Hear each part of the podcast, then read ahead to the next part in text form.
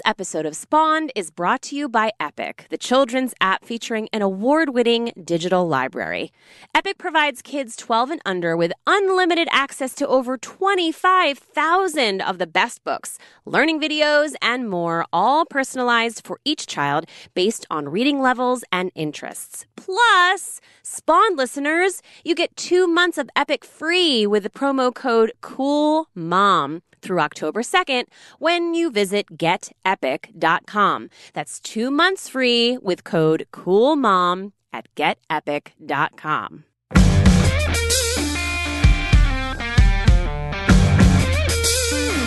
Hello and welcome to Spawned, a common sense and hopefully fun discussion on parenting and parenting culture. Hey, I'm Kristen Chase, and we're without Liz Gumbinner tonight. Boo! Liz is at her back to school night, so I'm taking over Spawn tonight, but I've got a very special guest, so stay tuned. As you probably already know, we are the co founders of CoolMomPicks.com, and on today's episode of Spawned, we're going to be talking about digital and tech health for parents and how we can instill that in our kids with special guest Dr. Mike Brooks. And as always, we will close out our show with our cool picks of the week. But first, let me talk a little bit about our awesome guest. Dr. Mike Brooks is a licensed psychologist and licensed specialist in school psychology. He received his doctorate in educational psychology from the University of Texas at Austin. We love Austin. And he's got a wealth of expertise in technology, gaming addiction, and positive psychology, the needs of children and teens, and effective parenting practices, which we we know that you spawned listeners and we here at Cool Mom Picks love. He's got a website called techhappylife.com and this is so exciting He's got a new book out. It just came out in August. It's called Tech Generation Raising Balanced Kids in a Hyper Connected World. Welcome, Dr. Brooks. Thanks for having me. I'm happy to be here. Wow. We, I say we because I'm so used to having Liz, but I know that she would say the same thing. We are so excited to talk to you. There's a lot of buzz about this topic. You know, you wrote a book about it. So I just want to dive right in. You use balance in the title of your book. And and we want to talk about balance because that's so important, but it feels so difficult, not just for kids but for us as well. And my concern is that if we can't balance our own tech use or digital use, how do we teach it to our kids? Can you help with that? I, I will try. Not an easy question. You're not giving me the softballs, but uh, starting right off the bat here. I always joke that I like the easy questions, so it makes me look smart. But um, my soapbox is that when we're trying to get our kids to reduce their screen time, often often we're on the screens about as much as they are. And there's a sizable proportion of teens who view parents as addicted to their cell yes. phones. So it's yes. it's kind of like if we're trying to get our kids to eat healthy, but we're eating cheesy poofs in front of them and telling them to eat carrot sticks, it just is very difficult for that to fly. And the harsher thing I'd say is that if we don't get our own screen use in order, it is really difficult to get our kids to reduce their digital footprint because the, you know, do as I say, not as I do just doesn't hold much weight. So I always think it's important to get our own house in order before we start telling our kids that they need to get theirs in order. yeah. Well, you know, I'm sorry because parents are really focused on this, right? Like we're so like our kids are on too much, our kids are on screens too much. And I wonder if a lot of that energy is really because we ourselves kind of know, maybe subliminally, that we are on too much. And so it's our way of kind of managing managing our own issue with it. It's like if I can control it somewhere else, yes, maybe it'll affect me. I don't know. That's getting pretty deep. No, I think you hit the nail on the head, Kristen. And this is a funny thing that comes up in the research is when you ask people, how is screen use affect you? Is your screen use out of balance? And my uh, colleague, Dr. Jon Lasser, and I, that you know, he's my co-author, we created a family assessment of screen time, oh, uh, and we, we've piloted this. Yeah, and so people rate from zero to ten on this scale of the screen balance, with five being it's just about right, it's in balance.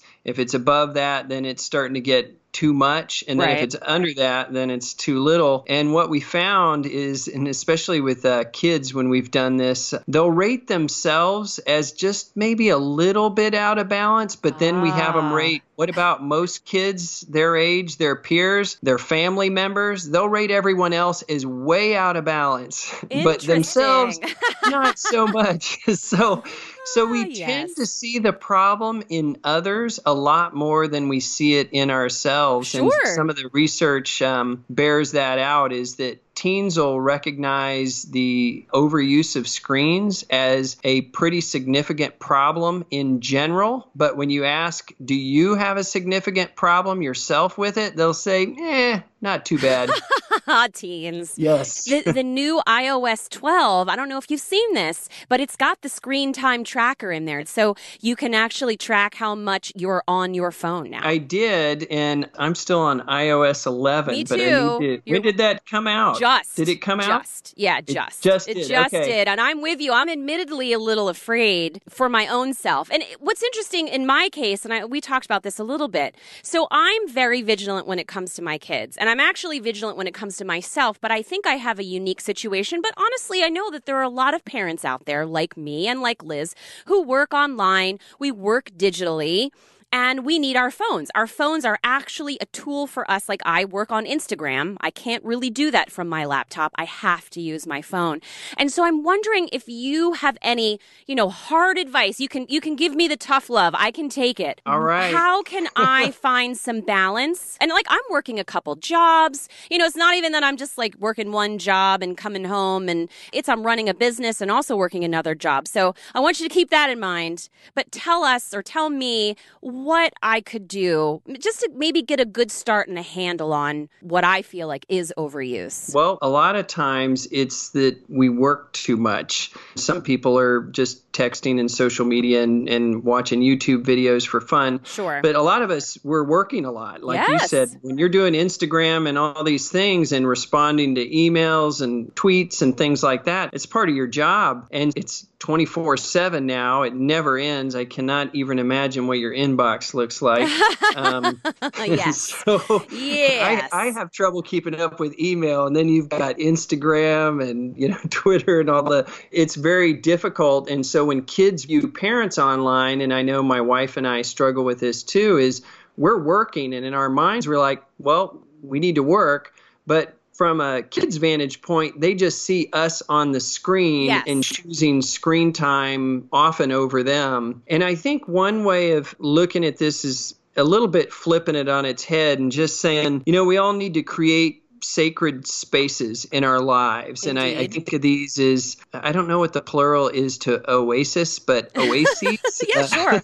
I'll go with it. In our lives. I'll go with I'll it. just coin a term there. Okay. Uh, but where we have partitioned it off is kind of a sacred time, and we don't let screen time infringe on it because really screen time it's infused in every aspect of our lives. But historically, all of our social interaction was in person. Like even even writing is relatively new from an evolutionary standpoint. Right. And most of our happiness comes from our in person relationships. Uh, to the extent that we have strong, warm, deep connections, we tend to be pretty happy. And if we think of our happiest moments in life, those have to do with relationships. No one will say, well, my happiest moment in life was I was laying on the couch looking through CNN news updates. Well, especially now more than ever, people aren't going to say that. So basically, what you're saying is make those sacred spaces. And for some people, that could be when they get home from work, that's a sacred space. So their home is a sacred space. I mean, that, that would be tough to do, but that's possible. Or maybe, you know, for me, I'm thinking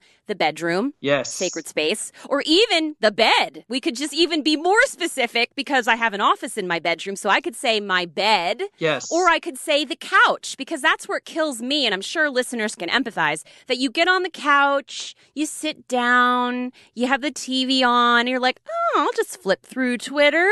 But then, but why though? You know, why? So, or the dinner table, Right. right? So are you saying it can be, it could be like places or it could be like literal things that you are sitting on? Like when you're in your easy chair, you don't have your phone. Exactly. Okay. It could be certain rooms of the house, certain times of day, meals, you said, like going back historically, meals are sacred, like breaking bread. They're very communal. And the research is even the presence of a smartphone diminishes the quality of in person interactions, even when it's not buzzing. So these are one of those subtle ways, like, I, I want to make clear is I don't want to demonize technology. I love technology. Yeah, we're with you. And I, I love that you have that attitude because I think that there are a lot of people out there that are like, it, it's either like, yay, tech is awesome or tech is terrible. Yes. And we have to adopt it, right? It's here, it's helpful, Yes. it's changed lives, but it can also get out of hand. And I have to say, when I'm at lunch or like I'm sitting around a table and eating, when someone puts their phone on the table, it's interesting. It changes the vibe for me right away. does. And I hadn't even thought about it until you brought that up. It totally changes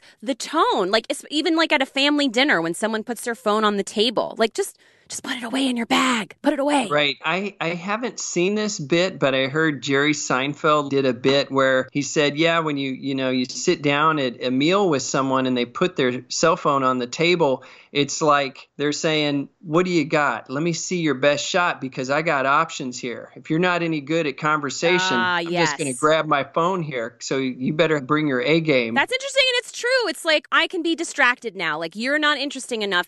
And I think of this too, you know, like kids at bedtime, like we're walking around with our phones and it's too distracting. So I'm I'm already right now, you've got me thinking about where I'm going to be finding the balance and already I'm excited about implementing that idea. And maybe I imagine you suggest start small, right? Like especially if you're if you're super attached to your phone, maybe it's just the table at first and then you move to the couch or maybe it's just the bedroom or whatever, right? Like start Right. baby steps, right? what was that Bill Murray movie with the baby steps? Uh, what about Bob? That was baby steps. It's all about Oh, the baby what about steps. Bob? That was a great It one. was. Uh, I'm sailing is my favorite. I'm yeah, sailing.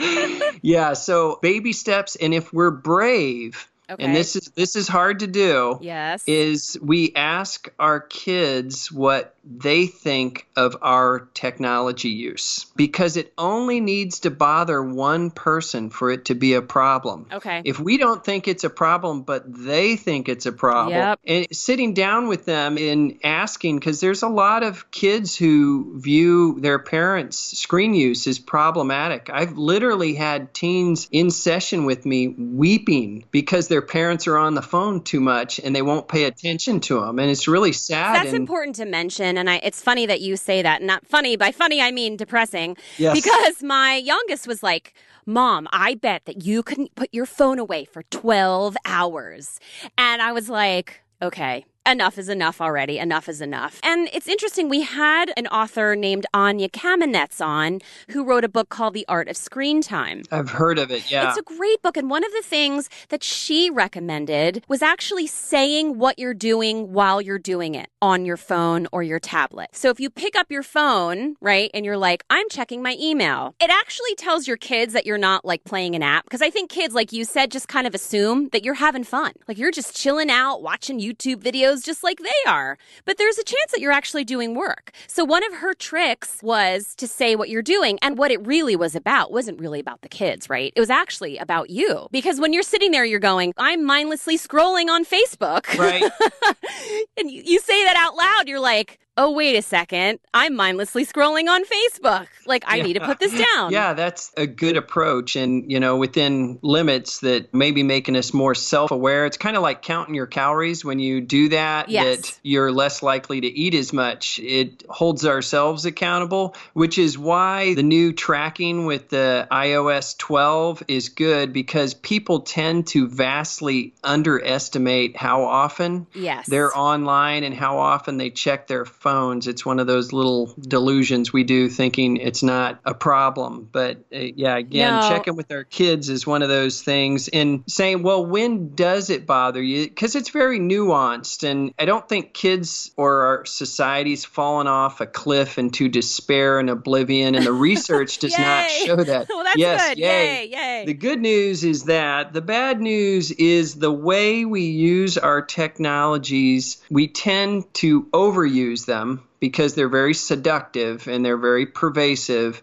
And the way we use them tends to quietly leech away our happiness and productivity without us being aware of it ah, would be what I'd say. So Okay. it's in the background and, it's so subtle we don't notice it. And there's research to show this. Like one of the studies this uh, guy, uh, Dr. Adrian Ward at University of Texas did. You might run across it. It was the brain drain. He called it. Mm. Was the presence of a cell phone diminished our cognitive capacity. So just they had undergrads, of course, right? It's either uh, white rats or undergrads for all these studies. oh man.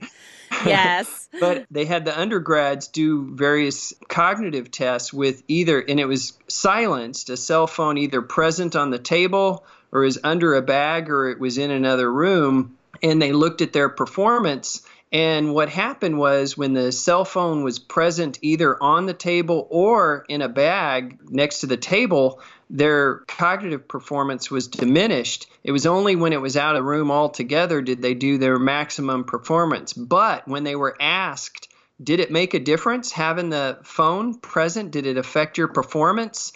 They all said no, or majority said no, it didn't affect me at all. So that's the lack of awareness we have is we don't think it's affecting us, but it is. And that's the same with teens when they think, well, it doesn't really affect me, but I see how it might affect some other people, but not me. Now, um, You know, Common Sense just did a study, and you know, what you're talking about was something that came up because they found that teens are feeling much more positive than negative effects of screens. But I feel like, you know, maybe again, it's parents looking at them and saying, you know, looking outside themselves and saying, no, you have a terrible problem. But is there something to that? Is it what you're talking about? Or is it possible that they're digital natives? Or is that we as parents who are not digital natives are afraid that the technology is taking over? I'm curious to know what your thoughts are on that. Yes.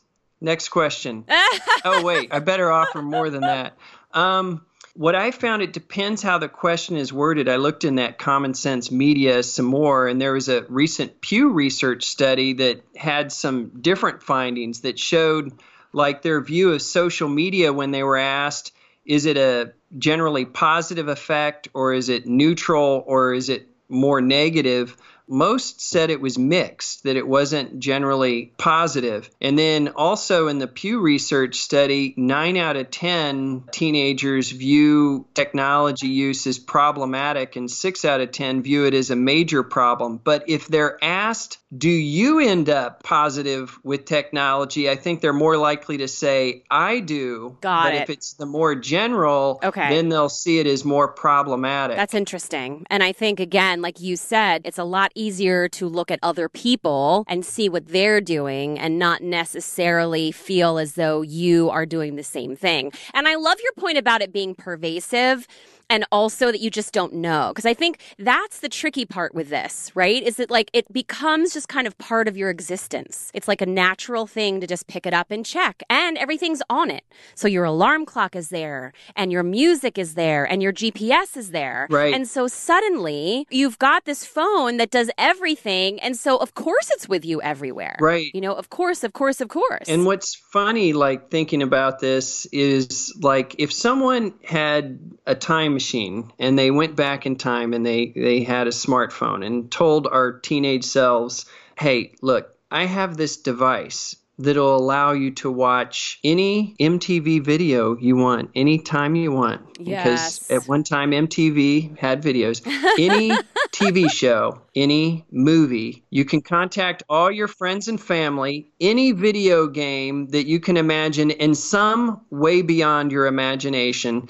And any bit of information you could ever want, right? I can give it to you in the palm of your hand. We would think, "Oh my God, this is the crew." We didn't even imagine no. such a device yeah. when we were young. now look at us, right? But if someone had ah. said do you think having such a device would make you a lot happier? We all would have said, "Oh, of course. How yes. could it not?" Right, right. But the funny thing is, societal happiness is trending downward. Now it's complicated, you know. Like, well, there are many things that could cause right, that. Yes, yeah, you yes, can't blame course, it all on technology, but right it's not the panacea that people thought it might be. Um, one of my favorite quotes I ran across, you probably, you know, you can't look this up while I'm giving it to okay, you. Okay, I'm not going to. Yeah, I promise, promise not to, because okay. that's uh, that's not fair. It's the Goliath of totalitarianism will be brought down by the David of the microchip. Ugh.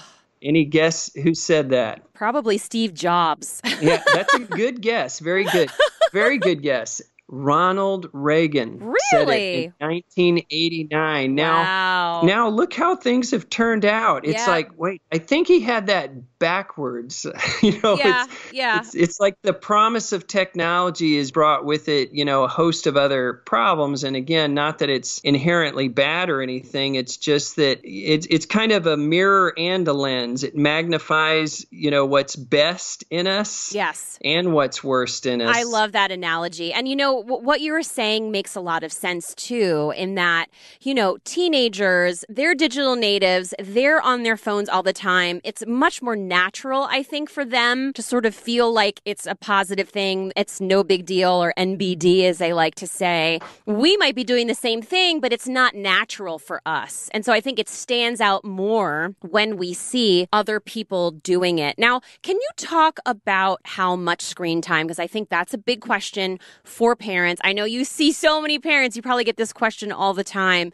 But what is too much and do you differentiate? Because yes. because that's a big deal too. We get that. We actually have a Facebook group. It's called Out Tech Your Kids.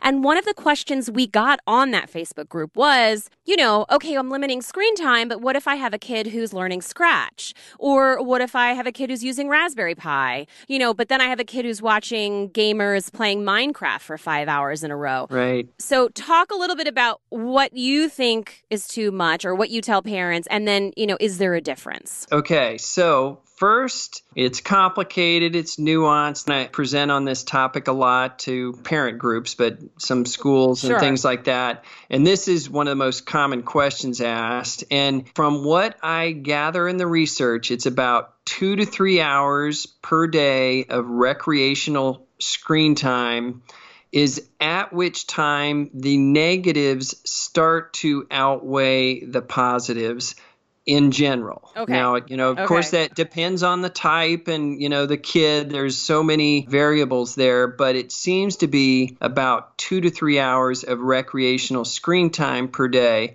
And then it isn't like some sudden drop off, like they drop off a cliff all of a sudden. it, it, just it just starts to outweigh the negatives, start to outweigh the positives. Okay. And this seems to be because if we spend too much time on our screens, we are not getting some of our basic hardwired needs met in a way that I don't know, nature intended. Like evolutionarily, we were meant to, for instance, have a certain amount of sleep per okay. night. And okay. that really hasn't changed in thousands and thousands of years. And one place that parents really need to step in and, and put on the brakes is if kids are staying up way too late, yeah. you know, messing yeah. around on their screens. Because even though it's fun and enticing and uh, interesting, there's so many things to do and they may not feel tired, our body's need for sleep hasn't changed.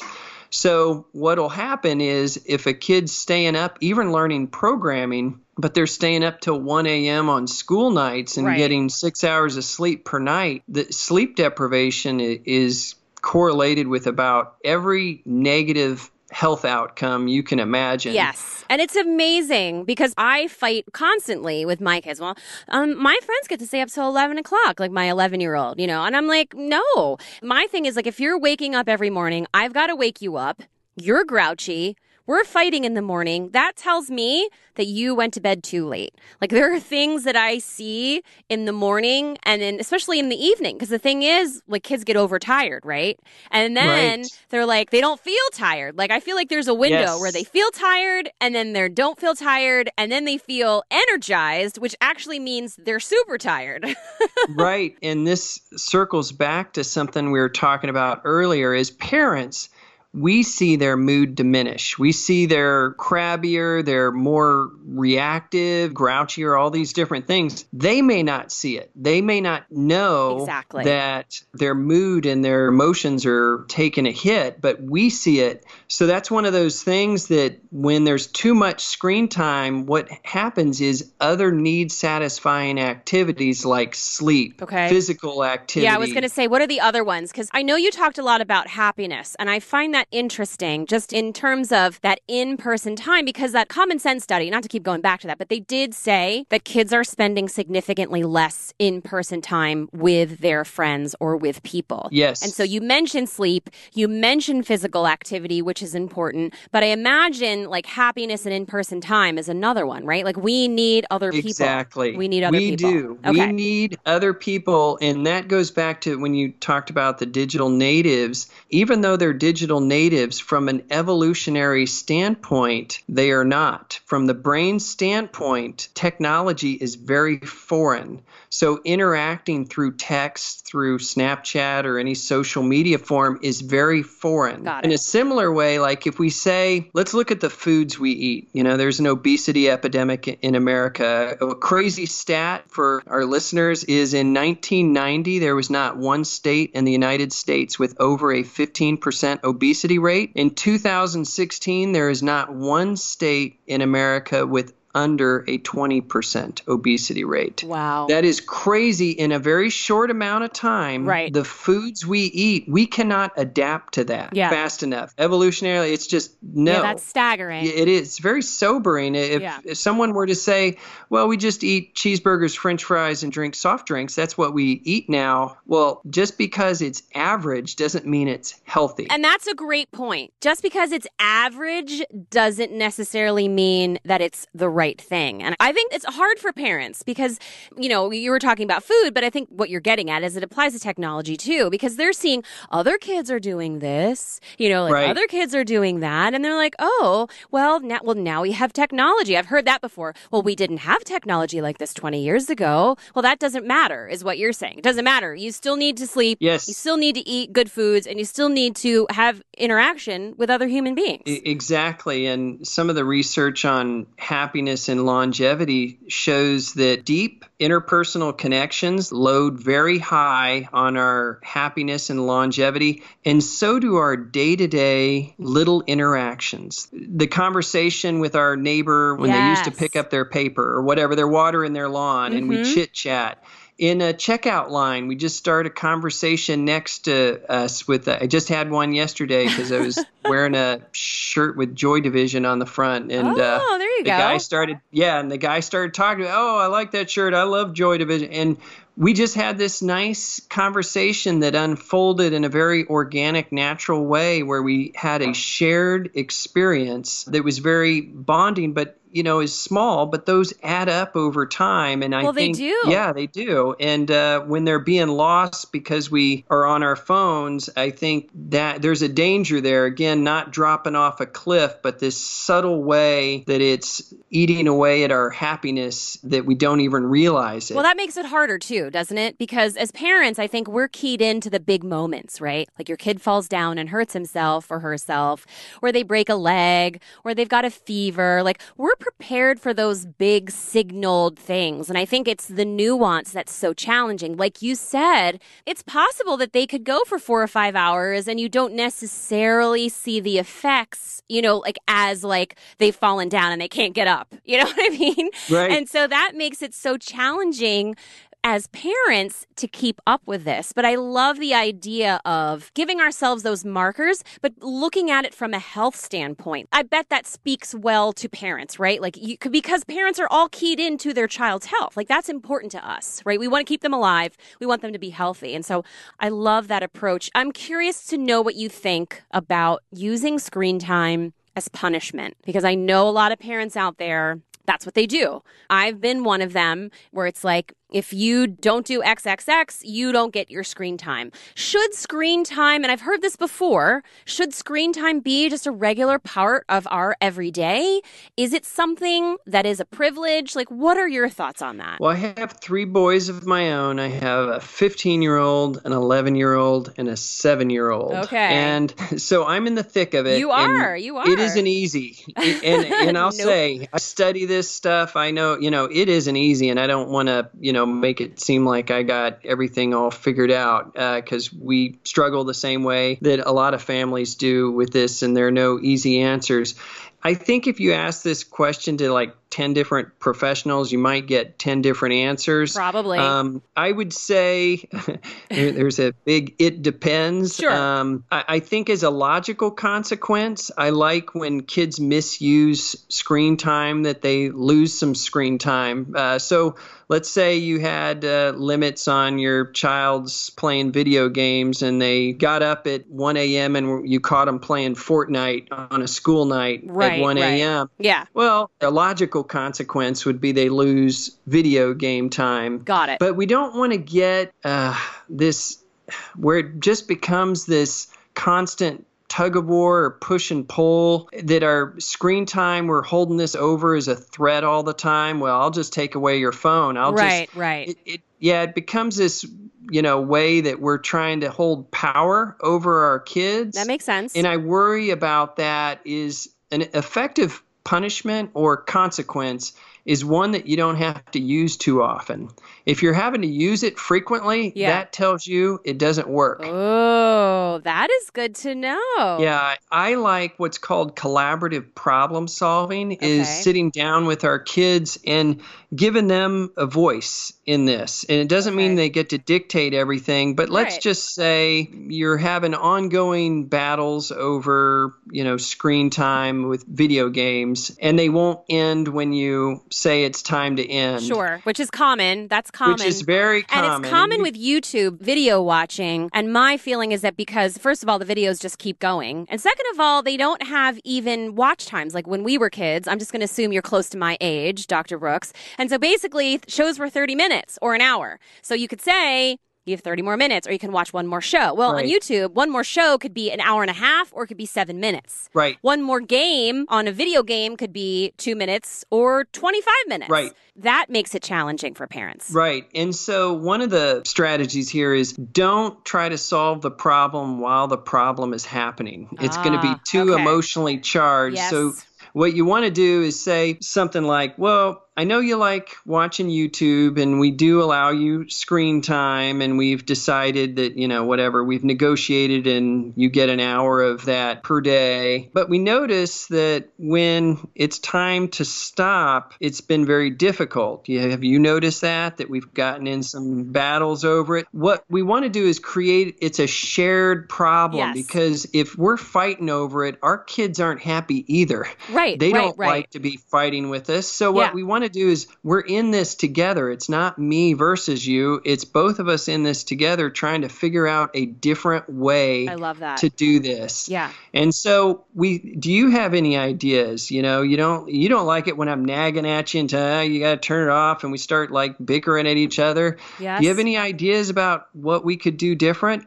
And that doesn't mean we got to take their, well, you just give me three hours a day and I'll be fine. Well, no, that's not going to happen. But Right, let's think of a different way. Yes. And you come up with some different strategies and say, well, let's try this. You know, we came up with this different idea about this warning system and, you know, blah, blah, blah. Let's try it for a week and see how it goes. And then we'll reconvene. And, you know, if it works, great. If it doesn't, then let's come up with something different because I don't think this is working for Anybody. either of us right yeah. And I think that kids own it more when they're a part of it. exactly. Yes, we're adults, but we don't want people to tell us what to do either. You know what I mean? Like we want to be a part of, you know, figuring out the problem. And uh, does that work for younger kids as well? Like is this something that you're using with say like a 6 or 7 year old or is there a different approach? Yeah, I have a seven year old, and I, you know, I can tell you that when when they're young, and you've seen this too, they Yes. have a very difficult time putting an end to screen time. yeah, I have a seven year old, so we're in the Yeah. same camp. And Yeah. my yeah, my seven year old is, I think, the most challenging out of all of them. Yeah, you can use this collaborative problem solving with them. You'll have to kind of water it down a Sure, bit. sure. Yeah, and again, making sure you do it outside of the problem happening. And, you know, sometimes we have to connect the dots for them because that's, you know, part of uh, being kids that they don't always see the big picture. And we're trying to connect some of the dots and help them think through things. But you can start with them younger.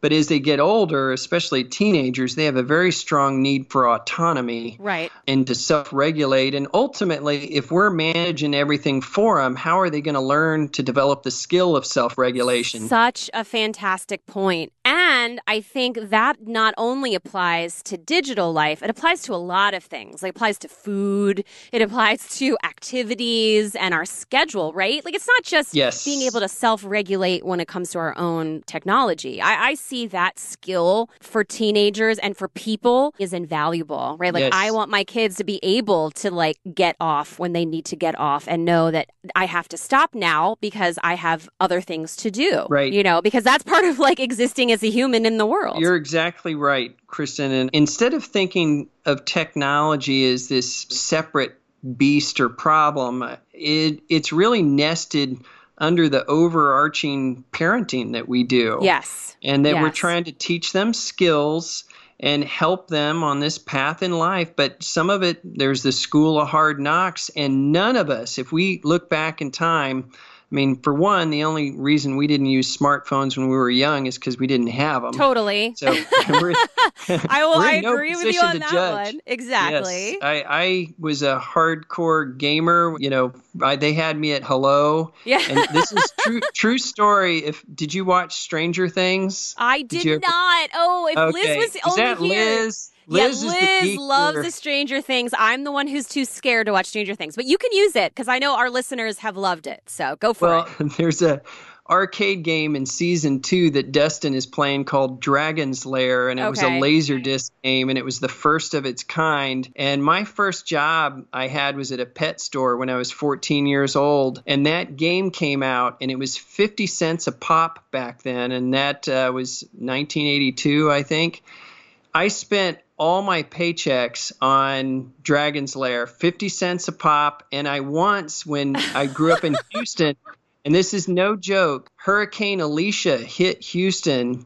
And when it the eye of the hurricane was over where I lived, I was so into Dragon's Lair. I took my Schwinn bicycle and rode it four oh, miles no. to the 7-Eleven through the eye of a hurricane so I could play Dragon's Lair at the You just 7-Eleven. quoted Hamilton. Hamilton came to the United States in a hurricane, and you rode your bike to play Dragon's Lair. We have a lot in common. Yes, I, I like. with I thanks for Hamilton. drawing that connection. For I me. did. Well, so you speak from experience, and I think it's funny because I know a lot of parents are like, "Well, we were never like this," but we we were. Like we we just had other things, and our things weren't as technologically advanced. And I really want to just hit that point home that you made that this is parenting because you know we have a we have a tech website for parents called Cool Mom Tech, and we say this all the time that this is just part of what you do as a parent now.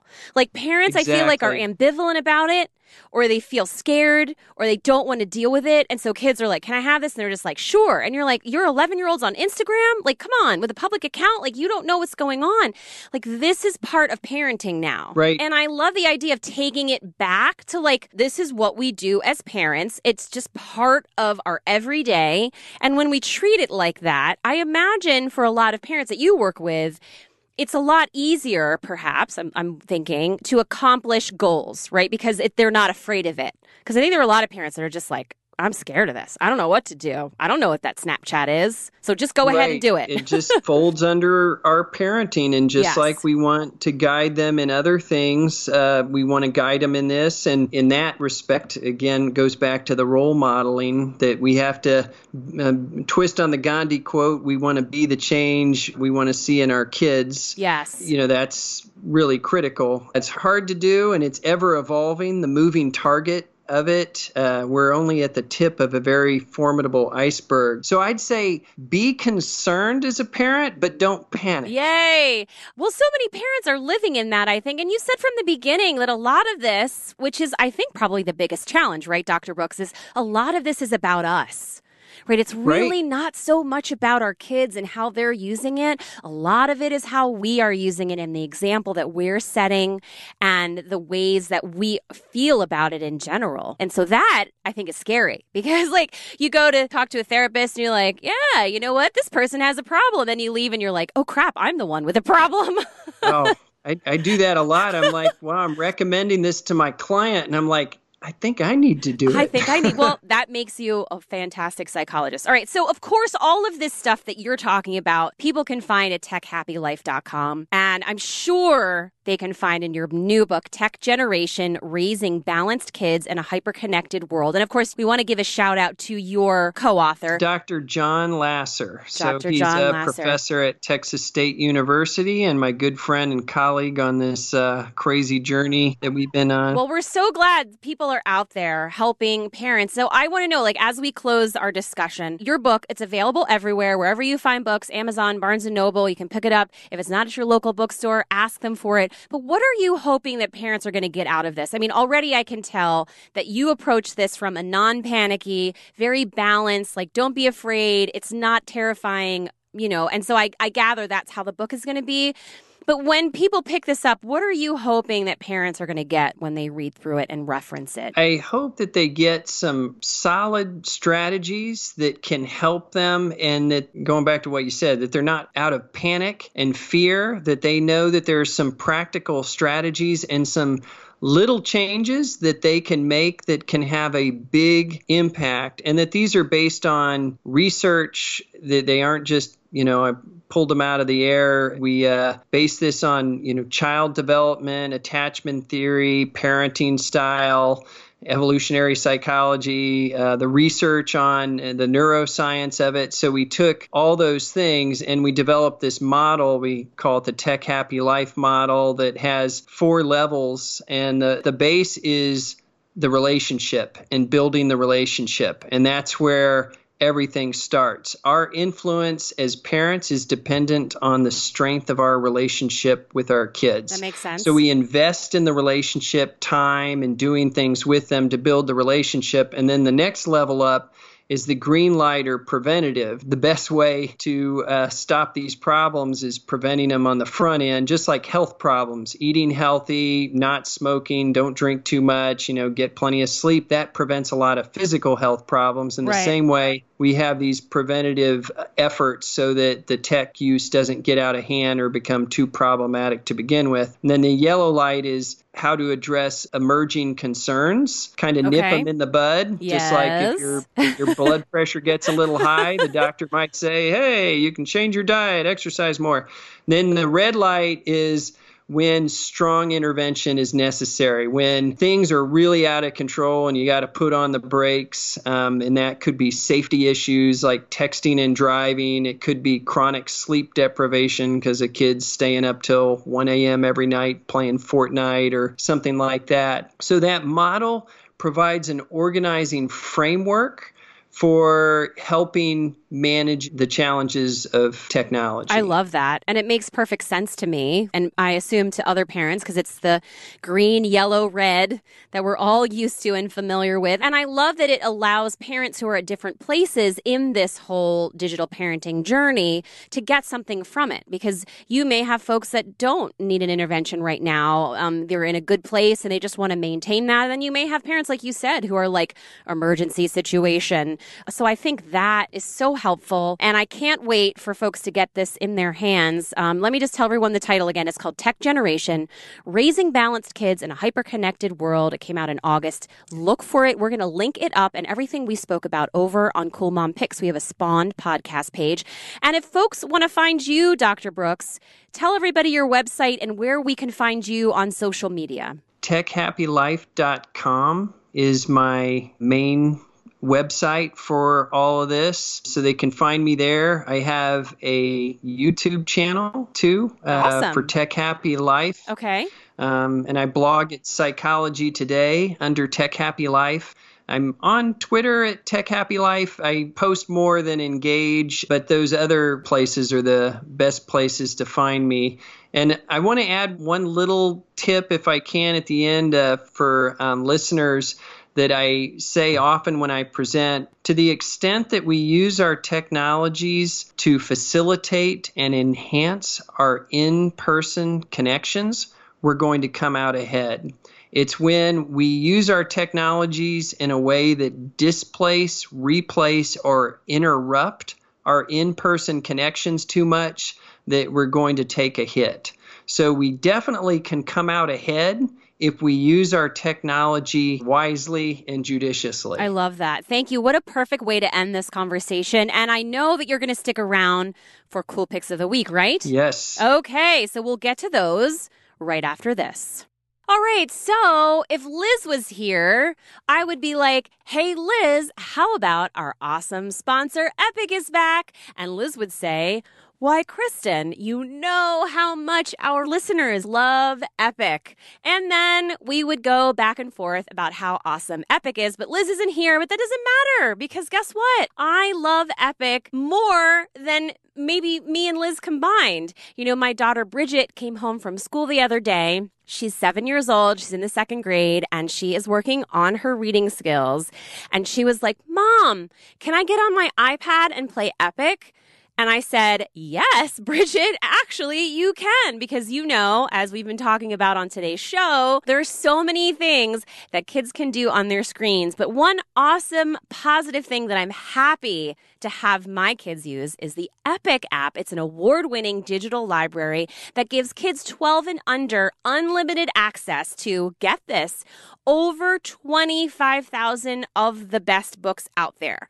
And we're talking about popular books, things that your kids and my kids, I've got four of them, they're all using Epic. Okay, it's true, all of them. Things that they love. So, Fancy Nancy for my seven year old, there's National Geographic Kids, which my 11 year old loves, The Chronicles of Narnia, Goosebumps, a series of unfortunate events, which my 14 year old loved. So, they've got everything that you can think of all in their library. And what's so cool is it's not just books. And by the way, we're talking picture books, chapter books. They've got audiobooks. Didn't even know that. They've got graphic novels, nonfiction titles, educational books. They've even got videos. And parents, let's just talk about this for a minute. It's a safe, kid friendly environment with no apps or in app purchases. Can you hear? Can you hear the angels singing right now? Because I can. Yes, we love that. And Epic is personalized for each child based on the reading level and their interests. And if you're like me and you have a gaggle of children, or even if you're not, and you just have two kids, that's cool. They each get their own profile so that you can track their reading and you can get book recommendations that are appropriate for their level. And by the way, can we just say how challenging that can be to find the right book? For your kids. You know, if you're hitting up friends and hitting up teachers, you know, that can be really challenging to find the stuff that they're interested in. And so that's one thing that Epic does really, really well. And here's the bonus. If you didn't love that all already, Cool Mom Picks people, our spawned listeners, yes, you, you are going to get two months free when you use the promo code Cool Mom. You can go to get epic.com. You can get two months free with a code COOLMOM, but you've got to do it by Tuesday, October 2nd. And just let me tell you that Epic is in over 90% of schools, so there's a good chance that your kids are using Epic at school. So why not keep that awesome reading and learning going on in your home and get it on your own gadgets too? So head over to getepic.com, use that code COOLMOM, and get two months free. Okay, now it's time for Cool Picks of the Week! Cool Picks of the Week! and Dr. Brooks, you're our guest, so you get to go first, and I can't wait to find out what you picked. Well, I, I have to go with something that's near and dear to my heart. And it's something that as a teenager I was very embarrassed about and kind of uh, maybe even ashamed of it. But now that I'm a grown up, I, I no longer am. And so I'm just going to out myself as I play Dungeons and Dragons. Oh, yes. Yes, the fantasy right. role playing game. A little game. D and D. Yes, oh. yes, little D and D, and How perfect for especially for a conversation about technology and gaming. It's perfect. And it's back, right? It, I feel like it never went away, but it's very Yep, it's- popular it's again, back. right? Fifth edition rules. I play with all three of my kids, Oh, and so we'll play funny. till Okay. late in the evening. I have friends we play with too, neighbors, and the imagination is powerful, alive and well. There is magic in our imagination, and you know, if your kids, if you have kids out there that are at all a little nerdy, like they like Lord of the Rings and Harry Potter and things like that, most likely they will love Dungeons and Dragons, which is like you get to be the hero, you live it out. I feel bad for ever making fun of anyone who ever played Dungeons and Dragons. So look what you just Yes. did. You changed me, Dr. Brooks.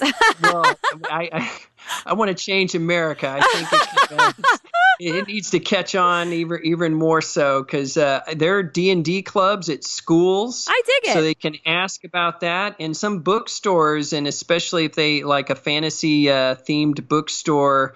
Um, or gaming store, they have Dungeons and Dragons nights, like where you open play. Yeah. So you can look at, you know, especially bigger cities, they'll have that. And, you know, I encourage parents to check it out because when kids sink their teeth into that, something very magical can often happen. And it's in person. You got your friends right there. Yeah. You're a team together experiencing this adventure as it unfolds it is it's powerful stuff I love it. Okay, I'm gonna have to look into that. and maybe more for liz liz might like Liz D&D might be more. a D&D fan. We're going to have to find out. We're going to have to find out if she's more of a D&D fan than I am. But I love that. Thank you so much for picking that. My pick is is technological, but in a binge watching kind of way, which I don't know if I should be recommending binge watching on this show, but I'm just going to go ahead and do it. Um, I don't know if you've seen this, but it's my new favorite show. It's Jack Ryan, and it's available on Amazon Prime. Are you a Jack Ryan fan, Dr. Brooks? Are you familiar? Hunt for Red October. I know Jack Ryan, and it's uh, from The Office. Yes, he Yeah, is. yeah. It's so funny. Everyone's like, it's the guy from The Office. Well, I have to say, Yes. it's fantastic. It's very well done. It's highly entertaining. It's, you know, a nail biter, stand up and yell at the TV kind of intrigue. And it's just my new favorite show. I know everyone's always, everyone always likes to hear recommendations from other people, right? When you need a new show. So that's Yes. my pick of the week. I think the casting is great. I will say this. The first episode, folks, is a little slow. You got to hang in there. So hang in there, stay with it. You've it. convinced me. I, I'm, Okay. I'm going to watch it. I'm going right. to check it out. Perfect. So that's my pick, Jack Ryan. Just remember, everyone, that we are going to link up Dr. Brooks's book, Dungeons and Dragons, my pick of the week, and everything that we talked about over on CoolMomPicks.com on our Spawned page. Uh, so don't worry if you missed anything. Well, Dr. Brooks, thank you so much for joining us on Spawned. It was so great to talk to you. It was wonderful to be here, Kristen. Thanks for having me. Absolutely. And we can't wait to hear from our folks. If you have questions for Dr. Brooks, you can, of course, find him at Tech Happy Life, but you can also tweet us. We're Cool Mom Picks. Use the hashtag Spawn Show. You can drop us an email, spawned at coolmompicks.com. We're on Facebook and Instagram, but hopefully not as much after we listen to this podcast. Thank you so much, everyone, for joining us for another episode of Spawned. Man, we miss Liz when she's not here, but she'll be back for our next episode. Don't worry. Huge thanks to our engineer, John Bowen. And hey, we love hearing from you. So who's going to step up and drop us an email or tweet us at Cool Mom Picks using the hashtag Spawn Show or hit us up on Facebook? Or even better, please leave us a review on iTunes and make sure to subscribe. You can do it right now while you're listening. Don't do it while you're driving, but anywhere else you're listening to me, do it right now. And then be sure to download our episodes. It actually helps other listeners find Spawn. Thanks so much for listening to Spawn. This is Kristen. Have a great day.